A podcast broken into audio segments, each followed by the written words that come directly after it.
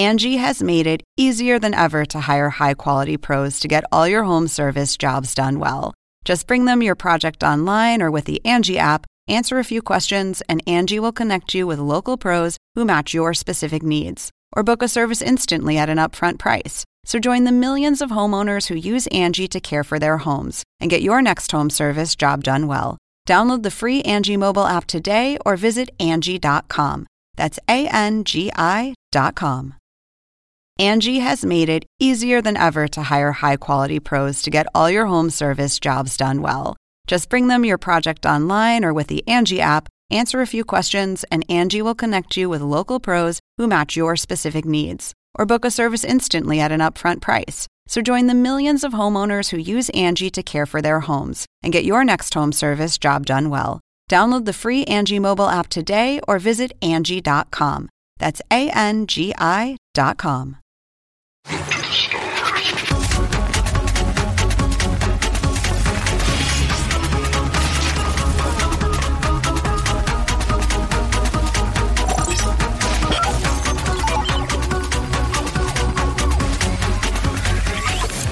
Welcome to another Toonami pre-flight as we continue to wind down our path through the top 100 anime movies of all time. We have two left. It's been quite a ride. And this is number two on the list. I think it isn't. Yeah. right? it's number three. No, it's, uh, I yeah. think it's number three. Yeah, um, but there's only two episodes left Correct. where we We, discuss. we didn't entirely go in order. Yeah, but this is like I think number three on the list, um, and I think it's probably somewhat inarguable if you've seen the movie. Like of all the movies on the list, this is probably the one that the least amount of people would be like, that doesn't belong almost at the top. Like this is probably the one everyone's like, I mean, I feel like the top three is pretty solid choices. yeah. Uh, you could potentially reorder a few of them depending on your Yeah. own personal preferences, Yeah. but no one's going to think it's a travesty. yeah. Um, so So today we're going to talk about uh, Grave of the Fireflies. Uh, Takahata's feel good movie of the year. Takahata's classic film. Um, it also leads us to our subject of the day, which is your favorite bummer movies. Because let's just get this out of the way right now. This movie is a huge bummer. It's such a huge bummer that it's one of those movies you'll watch it and think it's amazing, and then the idea of ever watching it again is like, uh, I don't know, man. Like you just don't know if you could go. I think I've it. seen it three times, but it might only be twice. I've seen it three times total, and I don't plan on watching it again for another decade at least. Um, but basically, so this movie came out in 1988. Uh, it was released as a double feature with Totoro, which blows my mind that they were like, yeah, you know, families get together, and Totoro was first. And then Grave of the Fireflies was second. So Totoro was a huge hit, and uh, you know, really saved Studio Ghibli. Um, and Grave of the Fireflies did not do badly, but it's such a difficult movie to watch that, Yeah. of course, it was destined to never. when never you go be. into every toy store in Tokyo, they're not Grave of the Fireflies, Yeah. stuffed animals everywhere. um, and it's about a much more painful subject. So, Grave of the Fireflies is based on a short story uh, of a man named, let me make sure I get his name right, Akiyuki Nosaka. And Akiyuki Nosaka uh, was a child with a sister who survived uh, a firebombing uh, campaign by Americans. And his sister, like in the film, starved to death. He did not. So he wrote the movie as an apology to his sister because what he said was, I always wanted to be a better person, but whenever I would get the food and I was with my sister, I would just eat it.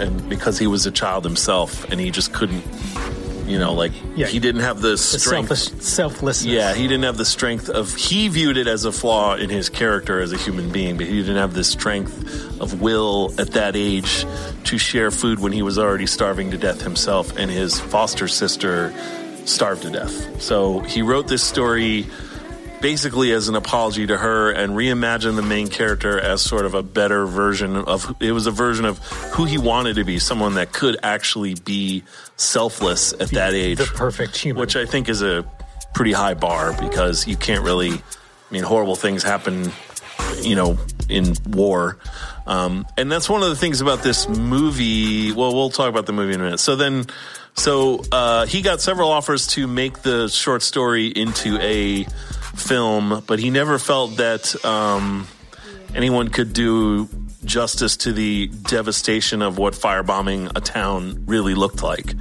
Um, and then when the idea of it becoming animated came about, Takahata showed him the concept art and he realized, oh, okay, so maybe animation is the medium that really can express this story. So he let them go forward. So Takahata uh, had a team together, and originally he wanted to do a more like experimental sort of because Takahata is a very experimental director. He wanted to do more like the Tale of Princess Kaguya, like a watercolor kind of thing. And he realized pretty quickly that they couldn't really afford to fuck around aesthetically, like that they needed to pretty much keep it clean to sort of focus on the story. He did, however, have the team. Evidently, there's there's very few true blacks in the film. Evidently, the darkest blacks are actually browns because he wanted it to have a softer look, and evidently that was very challenging to the whole team. So he still managed to do to fuck with it enough, to fuck with it enough because that's just his restless nature. Um, so the movie came out; it did well in Japan. It's one of the first films to get real notice outside of Japan. One of the first anime, particularly Roger Ebert was a huge champion of the movie and called it the best anti-war movie of of the decade of the 80s. Um, Even though Takahata doesn't view it as an anti-war no, movie. Takahata weirdly doesn't view it as an anti-war film, but I think Takahata more was speaking more. Evidently, he's a very much a peacenik himself, but I think he was speaking more about. People always compare this movie to Barefoot Gen, which is an anti-war film that was released around the same time in Japan, that is about um, the atomic bomb, and I think he kind of thought like there's these movies are just movies. They're not going to make anybody behave differently. Like this movie isn't about don't go to war. We should all know that. Like he felt it was about other things. But unfortunately for him, people interpret movies how they want and almost everyone that watches it including me feels despite his intention, he did make a very strong anti-war film. Yeah, his his view was, I just want to show you what it's like, and he did such an effective job that you're like, yeah, we probably shouldn't do that. Yeah, he wanted to show the spirit of these children and how through even through adversity they could they could make magic out of even the worst scenario. That was sort of what was more interesting to him about it is that they traveled through this blasted landscape and he is trying to help his sister by making light of everything and sort of trying to make it more that they even even in these scenarios kids can are so resilient that they can have experiences that you and I would not be able to because they can let go of their sorrow in that moment.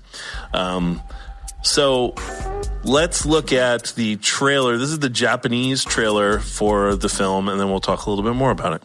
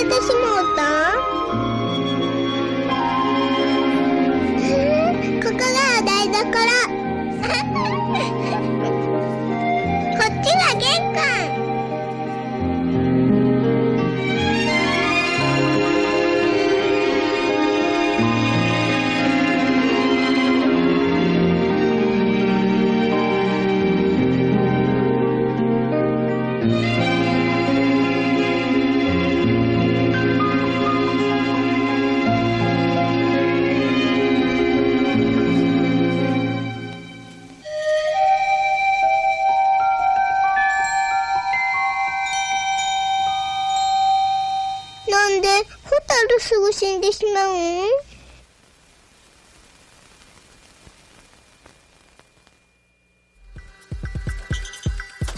Snowing with yeah. my neighbor Totoro. So, uh, nice still, Sean, you fucking asshole. Uh, real dick, that one.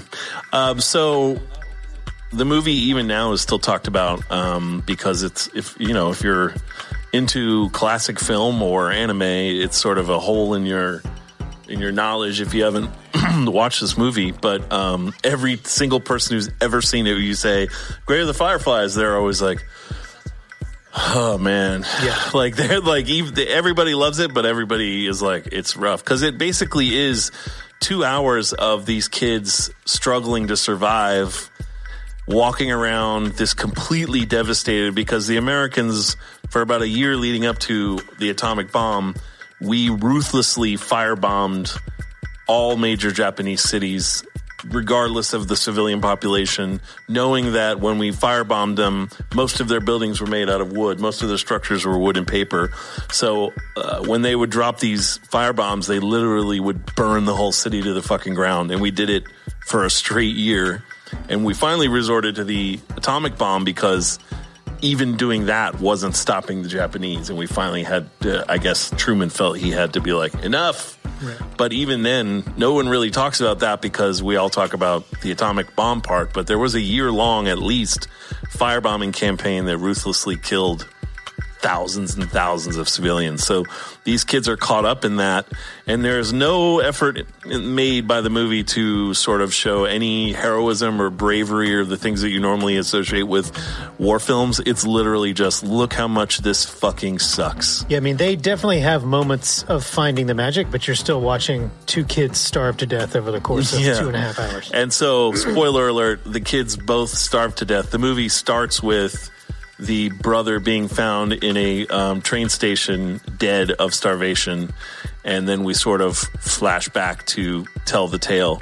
So, right now, to get a true taste of bummerism, we're going to see the scene where his sister dies. So, if you don't want to see that, I don't want to see it. come back in four minutes Okay. and uh, we will t- we'll continue talking about the movie see you in a minute I brought you something special, and I know that you're gonna like it. Say, Dad, have one. Hmm? Setsuko, what? rice balls. I made them for you. Here, have one. You don't want them? Setsuko?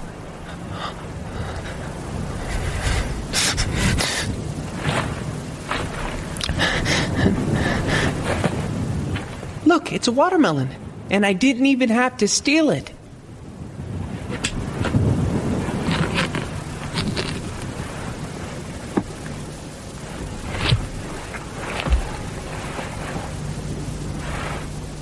Here, eat it.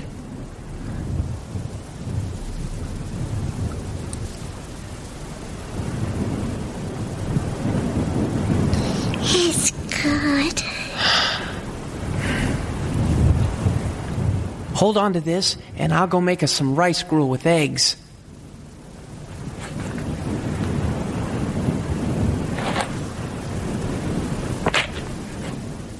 I'll leave the melon here for you. Okay? Seita. Hmm? Thank you.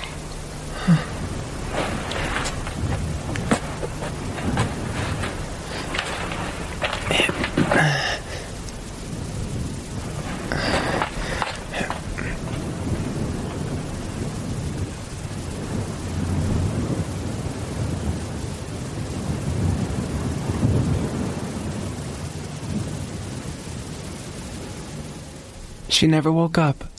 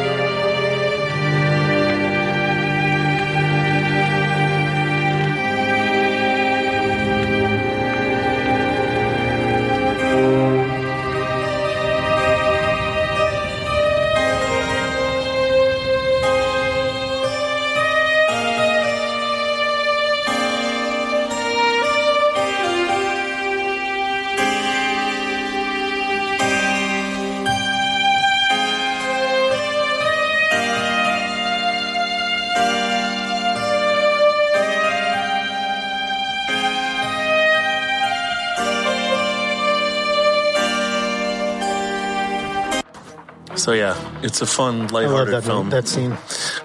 but it, you know, again, one of the most, I think, powerful um, anti-war movies uh, ever made, and certainly a great argument if anyone ever wants to be like, animations for kids. Just be like, cool, watch this movie. Yeah. It's about two kids.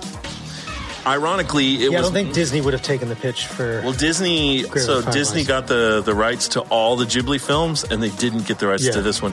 But that's partially because the rights to this are held by the original publishing company who put out the short story. So I guess they would have had to make a separate deal. yes, they didn't go really out of their way. Yeah, to yeah, they were like, yeah, that one's probably yeah, you can have all these. We can't have Gary the Fireflies. Okay, uh, done. That's fine. um, so the, it has been re-released in theaters by GKIDS, and it is currently available on Blu-ray from Sentai. So you can still get it. It's never really been out of print because it's such a classic. Um, so if you haven't seen it, I don't know if it's streaming anywhere. Uh, you can download it on iTunes. I know that, but you should see it. You should just need to bring a box of tissues. Watch Totoro after. Do the double Yeah, feature. do the double feature in reverse. Yeah, yeah. Watch Totoro after, because it's a three hanky for sure. Um, but yeah, I think I first saw it. It was on home video. Roger Ebert championing it was probably the single, and it won a bunch of film festival things. Was probably the main reason it ended up in video stores when we were younger Yeah. Because it was in Blockbuster, like on VHS, and that's when I saw it at the point at which I was sort of investigating other anime. I remember being like, "Holy shit!" Yeah, I saw it in high school and then not again for 20 years. Yeah. And then Yeah, I think I saw literally twenty years. I think I saw it when it, the Blu-ray. I mean, when it came out on DVD, I was Yeah. like, okay, I think I'm ready again. And then I got the Blu-ray, but I still haven't watched the Blu-ray. So yeah, I think I've seen it twice. I, wa- I rewatched it in preparation for this, um, Fuck that. and uh, yeah, I won't be watching it again for a while. Um, so that leads us to today's topic, which is what are your favorite bummer movies? Because man, that's a bummer. Um, so I'll go first. Um, you know, ironically, uh, I do watch a ton of film, but I don't lean towards very sad dramas because bummer movies bum me out. so, like, Sure. uh, there's always a movie every year that I want to watch that's like about someone who's got Alzheimer's or something, you know, and I'm always like, yeah, I need to see that. And then whenever it comes down to actually Yeah, watching wh- it, I'm always what do you want to watch tonight? Oh, let's watch always Grave like, of the Fireflies. Let's you know, watch. like yeah. Um, so these are some of the more recent bummer movies that I like a lot and would be willing to watch more than once, even though they're bummers. And first up, this movie is from last year actually, and that is Lean on Pete, uh, which is the story of a young man who is basically he lives with his dad. They have no money. They're basically almost homeless. And he is just, you follow this kid and he's basically just struggling to survive. Um, so he takes a job working for Steve Buscemi, taking care of a horse called Lean on Pete. He forms an attachment to the horse. And uh, there comes a point in the story that's not giving anything away where Steve Buscemi wants to basically sell the horse to the glue factory, you know, classic style. And Pete tries to run away with the horse, and things go even worse. But the whole movie, this kid is such a sweet, and, and the, the I don't know the actor's name. I, I should have looked it up. I'll look it up over when we look at the trailer. Um, he, it's so well acted that and so naturalistic that you just feel so bad for the kid. You're just like, give him a fucking break. Come on, you know. Uh, that you're waiting the whole movie, holding your breath, hoping worse things don't happen to him, and they keep happening to him. But it's a great movie, either way. Uh, Chloe Sevigny is in it, and she's great. And Steve Buscemi is terrific. Um, it That is, kid. yeah, it is one of the two great horse-themed films from last year, along with The Rider, uh, that were both bummers and both great. Um, so Favorite, favorite horse movies is down the road. I mean, yeah, there's going to be those too. Um, so anyway, you should check out Lean on Pete. It's a really good sort of road trip, sad movie about people that are you know living on the margins of our of our very rich country. Um, so let's check out the trailer, and I'll look up this actor's name.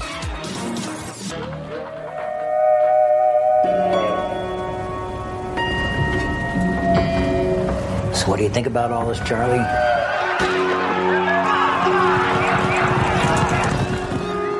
What do you mean? You know, working the backside, being here in the asshole or nowhere. I like working the horses. What's this one's name? Lean on Pete. And here's number six, Lean on Pete. You won, right? Yes. Look, if we're gonna be working together, you gotta get some manners. You gotta chew your food. What does your mom say? I don't know. I don't know her. Well, does your dad have any manners? I don't know. I guess I haven't really noticed. You gonna be okay on your own today? Yeah. Did your mom leave you or something? Yeah. Reaching out to find you. Hey, Pete. How you doing? Put it all behind you. Can't get attached to the horse. I'm back know. Why not? They're here to race and nothing else. Listen, kid, things are changing. What do you mean? I'm selling him. He's not a pet. It's just a horse. I'll buy him. With one money. And where are you gonna keep them? Not in my stalls. Come on, Pete. I'm gonna get us out of here. My horse needs water. Do you mind if I get some? Who's that? It's a kid with a horse.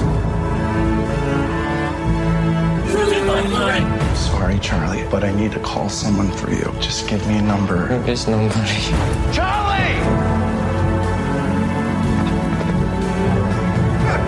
When you don't have anywhere else to go, you're kind of stuck.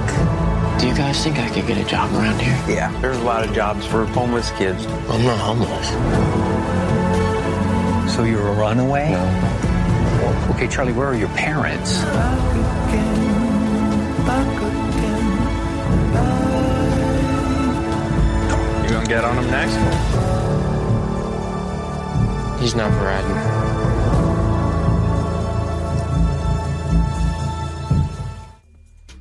Charlie Plummer. That's a bummer. Good job, kid. Uh, that movie is actually from 2017.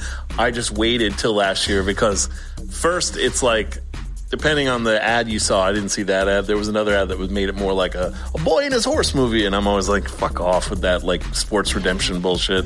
But it's not that at all. So if you like sports redemption movies, this is not a movie for you. Okay. Um, this is if you like bummers that feature horses. So next up is another great bummer movie, and that's the recent uh, X-Man spinoff, Logan, the final Wolverine film. Um, James Mangold directed uh, and features. Basically, it's sort of an alternate timeline, I guess, at this point. But it's a fu- it's a future in which uh, Logan is no longer really Wolverine. He's a limo driver. His healing factor is breaking down and he's slowly dying. Uh, he has Professor X and he's taking care of Professor X, uh, giving him medication because Professor X is also dying and he keeps having these crazy episodes where he's gonna, you know, He can't control his powers. he anymore. can't control his powers. So they are in hiding because all mutants are gone. They don't really give you a reason, or you know, it's just sort of they've all died off, um, or been hunted, yeah. or been hunted. So Logan gets caught up with a young girl who uh, you come to find out. Spoiler alert: is a genetic copy, a female copy of Logan. So basically, his daughter for the purposes of the movie, and he is trying to. He decides I'm going to help get her to safety, regardless of what it means for me, because he knows he's dying. Um, and Yeah, it's The Last of Us meets Old Man. yeah, it's Logan. it's absolutely terrific, and it's absolutely fucking brutal. It is the best superhero movie uh, I've seen in a long time, um, and certainly the best X Men related film which is not by necessarily a huge margin. Well, X Men Two is pretty good. Um, so anyway, uh, if you like the X Men or you like Hugh Jackman or you know any of this sounds good to you, I think you'll like the movie. like Old Man. It's pretty movies. great. It's pretty sad. The ending did make me cry. My daughter saw it uh, separately and told me that movie was the worst. And I was like, "You didn't like it?" She's like, "No, it was so sad. I was bawling like a baby at the end." It's very much about a father daughter thing, so it was funny um, to hear her talk about it. it was hilarious. So this is a scene from the movie. Um, I mean, the trailer's great, but I think I've actually shown the trailer here before, so I thought we'd show a clip. This Yeah, I is think a- we talked about it in our favorite old man movies. Yeah, this is a clip towards the end of the kids trying to get out and fighting these soldiers, and I believe that's this clip. And Logan going fucking bananas, being the Wolverine berserker one last time. He's jacked himself up on goofballs. Yeah, they have these. Yeah, he he's he's gotten an injection of some shit that basically wakes him up for a little while and revs his immune system back up for like half an hour, and he so he just goes bananas, killing people. So it's pretty great. So check it out.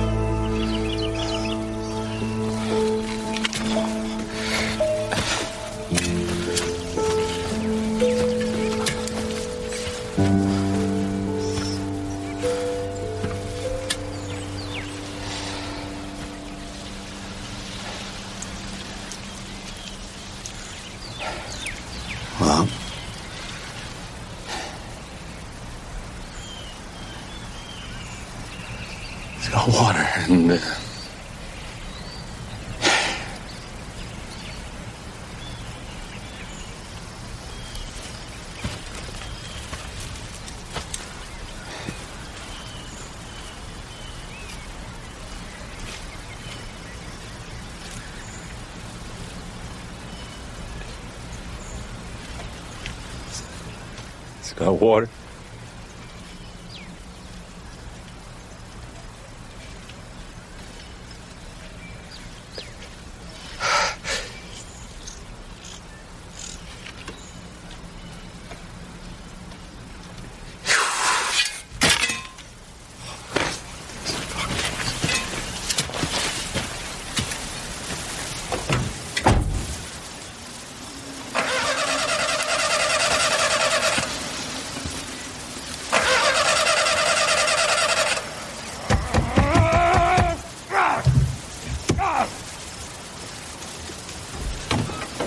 Fuck! Fuck! Fuck! Shit!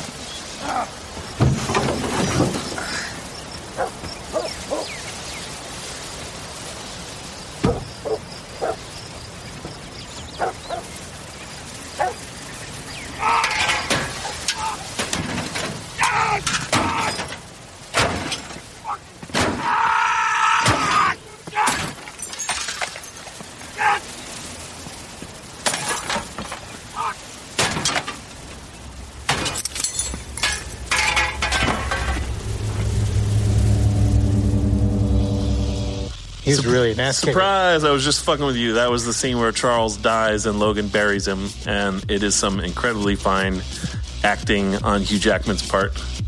Um, I just head faked you. Cool. It's pretty sad though. Um, so next up, and my final pick, the it's another Western themed one. As Jillian pointed out, mine are all Western picks. Look, the West is a fucking bummer. It's yeah. It's things- a stark reality. yeah, things go there and die, man. Uh, like common sense, all kinds of things die in the West.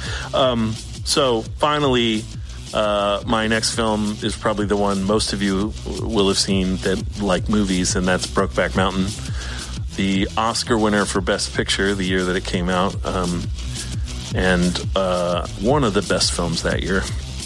So, Brokeback Mountain is based on an Anne Proulx short story um, that was then adapted by her and Larry McMurtry into this movie. Um, and it's about two cowboys that fall in love, and basically they can't reconcile. They live in a world where they're not allowed to be gay, and so they. It's it's about their long relationship over 20 years that they have with one another, and how each of them deals with having to live a closeted life um, and how the fact that you know the the tragedy that the love of their lives is a person that they'll only be able to see once or twice a year while they have to, while they with. while they have to pretend to be something that they're not um, and it's played by two straight actors but it's still a really good movie. Um, it's got some absolutely gorgeous photography and some really poetic moments. Um, and it's really, really sad, especially towards the end when Jake Gyllenhaal's character passes away and Heath Ledger's character is having to deal with not only uh, trying to stay in the closet and pretend that oh well my friend died. Yeah. that's a bummer. But he's How- also a he's- man- a real man deals with it. he's also dealing with the, losing the love of his life and basically the possibilities that they lost not being able to be together. Um, so it's a pretty crushing movie uh, if you care about these characters. So i have a scene from that fun movie that we're going to check out right now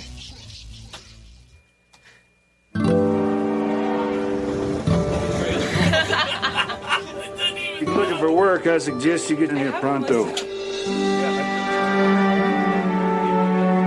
Well, since we're gonna be working together, I reckon it's time we start drinking together.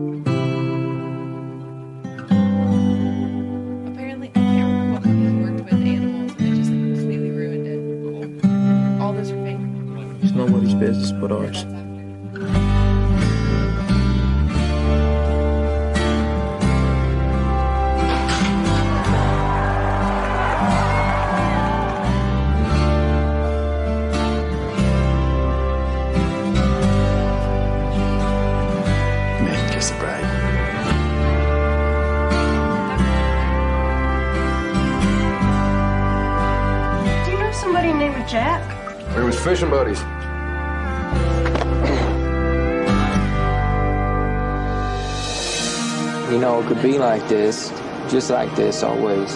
This thing grabs hold of us in the wrong place, and we're dead. You boys sure found a way to make the time pass up there. You don't go up there to fish. You don't know nothing about her.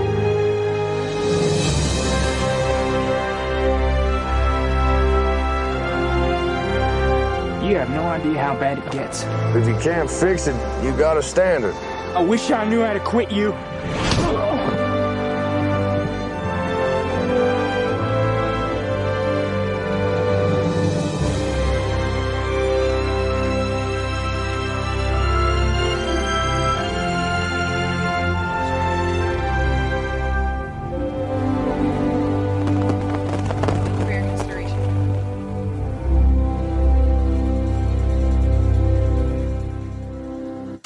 Trailers were bad even 10 There years ago I think because that was the DVD yeah. release The trailer. trailer. It's like Gills that was saying. It makes it look like a fucking lifetime movie of the week. It's it's not like that at all. Although it does have some of the funniest old people makeup of any movie because it's got like Anne Hathaway is supposed to be like 50 and Yeah. they just give her like a They- blonde. They wig. got the people who did the Back to the Future Yeah, old like, people. They don't look older at all.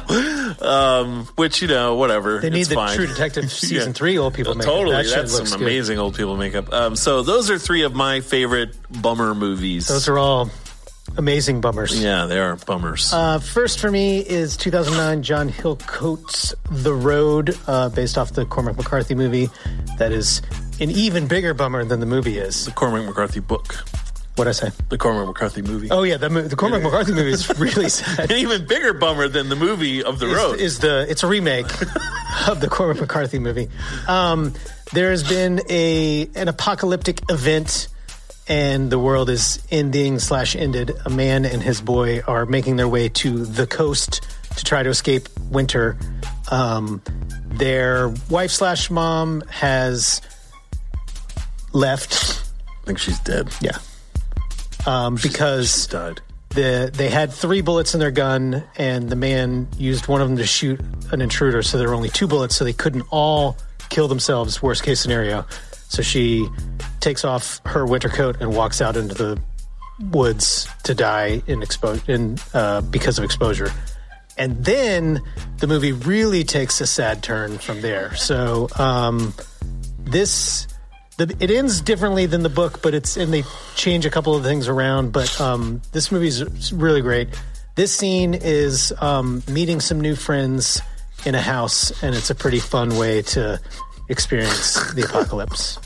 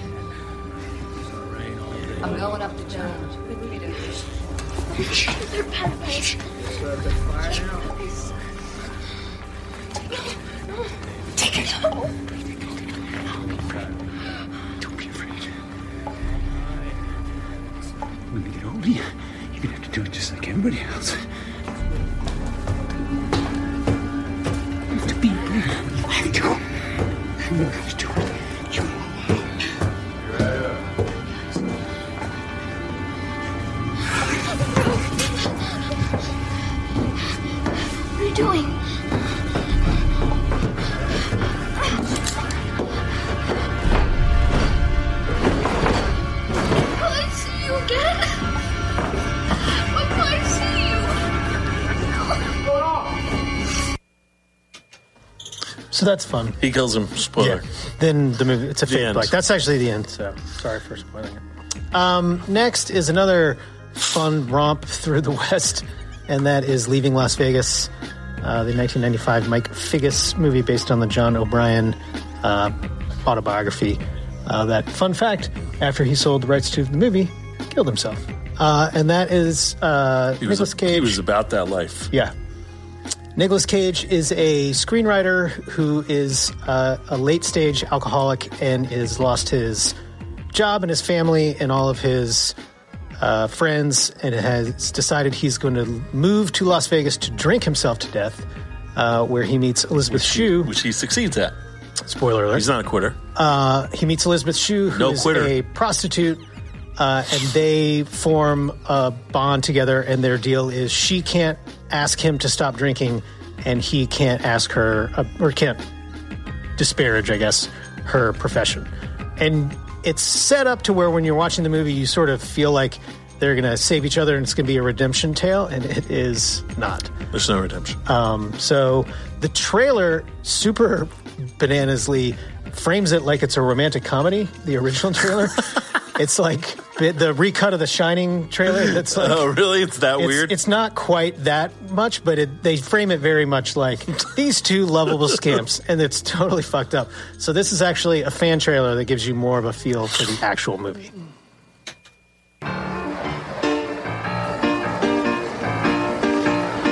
We're gonna let you go, okay? Okay. What are you gonna do now? I thought I'd move out to Las Vegas. My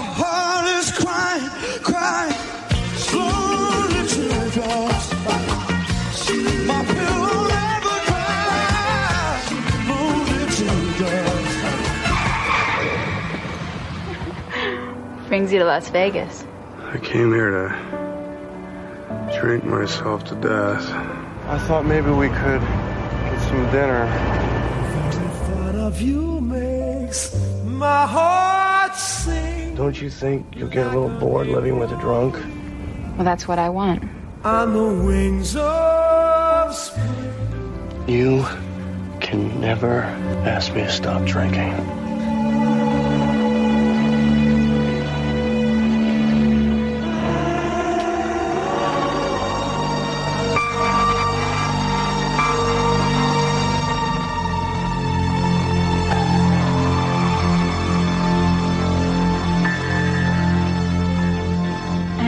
Really cool place in the desert. We could go away for a couple days. The drink and the laughs on me. Pardon me, but I got. Oh, like a little sting to bum me out. Yeah. Uh, that was after that movie that Nicolas Cage said he just wanted to make people laugh, and he did like ten years worth of dumb comedies and shit because that movie just took it out of him. He uh, to prepare for that, he went like on a crazy binge drinking rampage and had people film him so he could see how he was and Yeah. how he talked when he was totally hammered. Um, Oh, yeah, that's what I, I've done that too. right, which seems fun for like a long weekend, but for like a month feels like that's probably Awful. Yeah. Um, my last bummer is The Verdict, the 1982 Sidney Lumet uh, directed, David Mamet scripted movie of it's Still frame alone. Paul Newman, who also is an alcoholic. Uh, he is a lawyer who had a super promising career and then was framed for jury tampering and has uh, his life hasn't gone hasn't dealt with it well. the way that ideally he thought it was going to. Um, so he has been given a case by his mentor, uh, which is a woman was uh, in childbirth and was given an anesthesia. She uh, had problems breathing. She threw up in her mask, and she had she's now in a vegetative state. So she that was at a Catholic hospital in Boston in the early '80s, and uh, the case is basically her family trying to settle with um, the diocese, and it turns out to be this giant sort of conspiracy movie and lawyer movie, and it's really great. Um, he lost out the Oscar that year to um, that heck Ben Kingsley and Gandhi, but uh, was a well received movie. This is a better movie than Gandhi, though. Yeah. I mean, but for the Academy Awards, you're not going to give it. I like this movie. This short story long. This is my favorite ending to a movie, which I'm going to show you, mostly spoiler free, uh, so that you can actually still watch the movie. But the actual ending is here. Weirdly, uh, whoever uploaded this clip, uh, strangely, the verdict does not have a tremendous amount of clips Yeah. on YouTube. Um, but you can't turn the subtitles off, so you'll see the phone ringing. Um, but other than that, uh, check it out.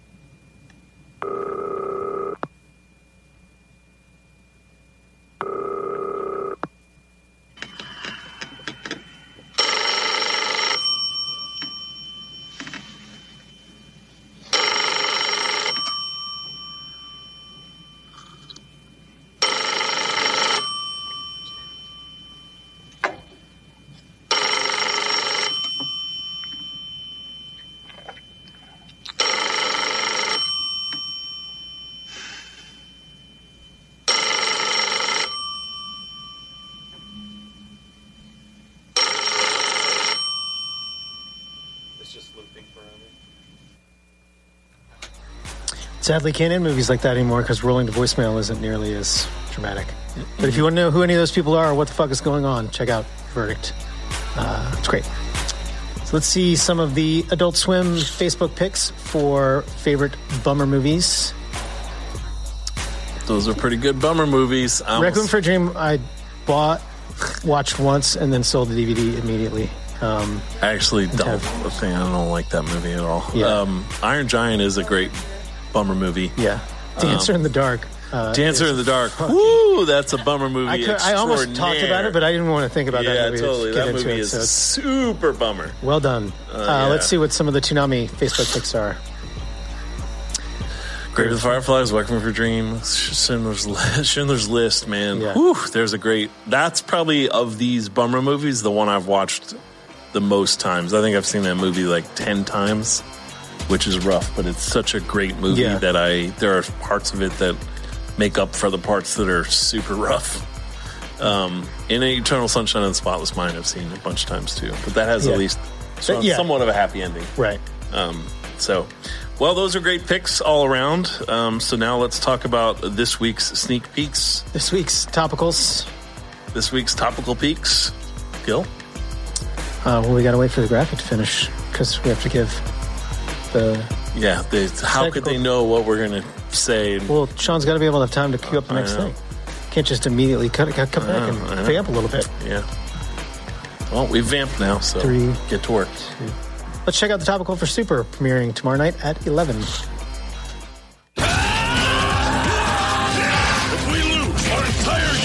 Will be destroyed. I spend every cursed hour dreaming of fighting you again. Dragon Ball Super, Saturdays at 11. Bring it! Only Toonami on Adult Swim. I'm not paying attention. Cool. Uh, let's Why check. do I need to be paying attention? Because we're doing the show here. I mean, but why does it matter if I'm paying attention? You're not paying attention half the time. What? Yeah, exactly. Let's see what uh, Boruto looks like at 11:30 tomorrow night. On the next all new episode of Boruto. That's a huge fire. My children are still inside that building. Iwabe, come back! You stay right there! Boruto, Saturday at 11.30. Only Toonami on Adult Swim. And then next is My Hero Academia at midnight. On the next all new episode of My Hero Academia. We teachers are trying to crush you with everything we've got. No holding back. My Hero Academia, Saturday at midnight. And next we have Mob Psycho 100 Saturday night at 12:30. On the next all new episode of Mob Psycho 100. Behold the ultimate weapon of destruction. Die! Mob Psycho 100, Saturday at 12.30. Having psychic powers doesn't make you popular. Only Toonami on Adult Swim. It's a good topical. Uh, and then last for topicals is Megalobox uh, tomorrow night at 1. On the next all new episode of Megalobox. We've come a pretty long way, haven't we, Pops? Yeah. And we can do this. Damn right we can. Megalobox, Saturday at 1. Only Toonami on Adult Swim. Sweet, sweet rocking guitar. Yeah. And then uh, pushing towards the premiere next Saturday night, February 9th at 12:30 is the new season of Sword Art Online, uh, which will be a special 1-hour episode. Uh, so here's the trailer for Sword Art Online. What the hell? Where am I? Am I in a game right now? I remember being at Agil's place. Who are you? Oh, come on, Kirito. Don't you recognize me? Then I left with Asuna. Johnny Black! you got no sword here! Death gun! But I can't remember what happened next. Command, log out? Log out? What does that mean? Anyone, abort the dive! I think there's something wrong in here! Am I dreaming? Get ready for the one-hour premiere of Sword Art Online, Alicization, next Saturday at 12.30, only Toonami on Adult Swim. Uh, uh, Alicization. Uh, Alici- Alici- Alicization. Uh, so we're looking forward to the new Sword Art Online. Uh, and next up is Dana's Mobile on the Move. That uh, next in her series of mobiles on the move, uh, she is playing Stardew Valley again, Again. for the first time. Uh, Which is I- just Harvest Moon. I, I don't know how they got away with it. It's such a direct ripoff of. yeah. I played so much Harvest Moon that I can't. you can't ever go back. No, like it's it's. I'm like, oh yeah, I can't wait, and I start up like The nope. Switch is actually the perfect yeah it- vehicle. It, it really feels weird playing it on like a PlayStation 4. Yeah. But the Switch is like the perfect vehicle for it. So if you haven't played Harvest Moon, it's great to play Stardew Valley. It's just an RPG. It's a farming RPG. Really, that's all it is. yeah, it's- it's a- and they've thrown in some like Relationship building. emoji, Yeah, I mean, social shit. That's mostly why I've of. But let's hear what Dana has to say about this round of Stardew Valley.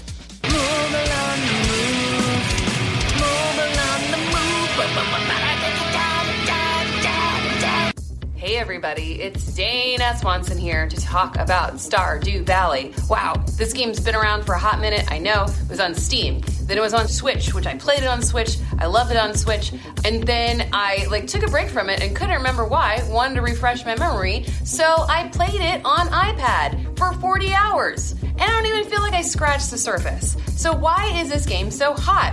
Why did I give it up? Well, okay, what's it about? It's about finding out the weather, farming, foraging, fishing, finding minerals in weird places you didn't expect, friending people. There's so many people in this game. Overall, I find this game so relaxing. Uh, I think just because of like pulling up vegetables and watering flowers and chopping down trees. Like there's there's a lot to it that is just like relaxing. But sometimes you can panic, and I, I think I've had this panic with other games about how you don't use a day to the best of your ability. But that's also fine. Sometimes you just want to like go hang out in Cindersap Forest and get high with a wizard and do what you do then you go to sleep, get whatever money from whatever you shipped, and then you start your day all back over. So, other things that I really uh, loved with both playthroughs was uh, filling out different stuff in the community center because you felt like you had a goal. You're gonna beat Joja Mart, you're gonna beat the fake Walmart, you're gonna do it right. You gotta help these little like booger buddies, the Junimos, Geronimos. Think I would know this by now. I've played it a long time. You gotta help them just like finish out their community center. So I don't know, you can have a mailroom or whatever. But once that part is done, or once you sort of feel bored with that, I know you're supposed to like be able to open up all this stuff, but I just sort of like I get bored with just designing my house. And uh, that's something that's similar with Animal Crossing and with this. If you like designing stuff, you're gonna love it. If you like setting up your own area, you're gonna love it. I just kind of like put out some jars and some kegs when I go to bed. And then maybe just like make sure my cows and chickens are happy. Mm. I'm not the most adept at like graphing out a cute plot. So, what is the big emotional labor of this game?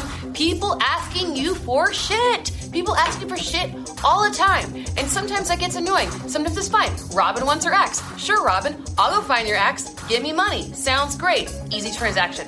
And then sometimes people are like, I don't want to be your friend unless you just give me stuff.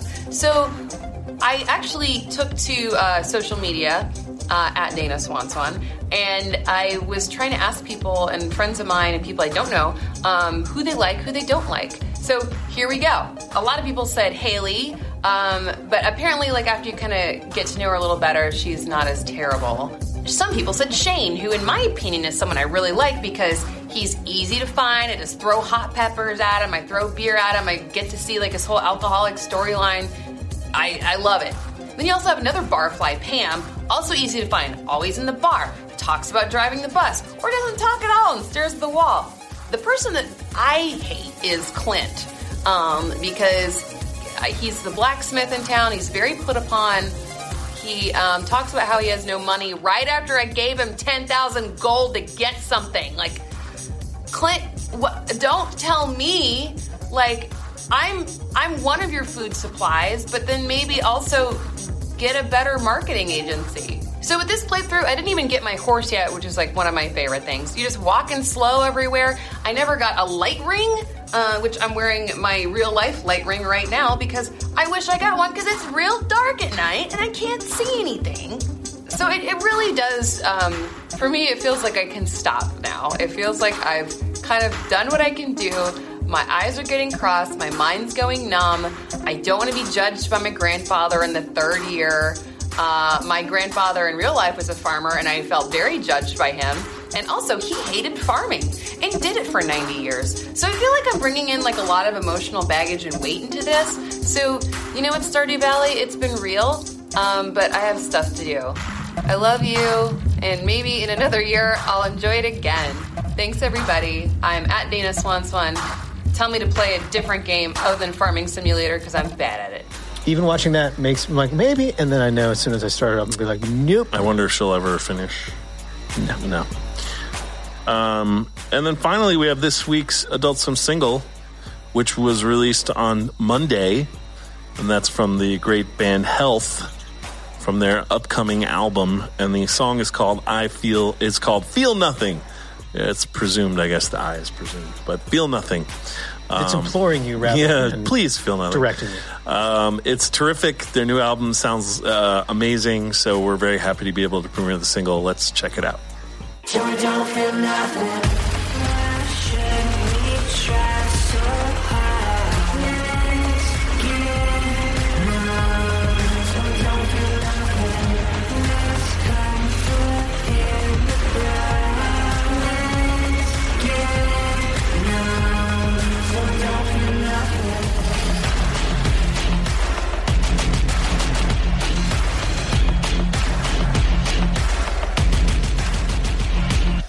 Someone told me on Twitter that that goat head proves that it's We Baph- are, uh. Baphomet and that we are Illuminati. So, Well, now busted, I guess. Yep.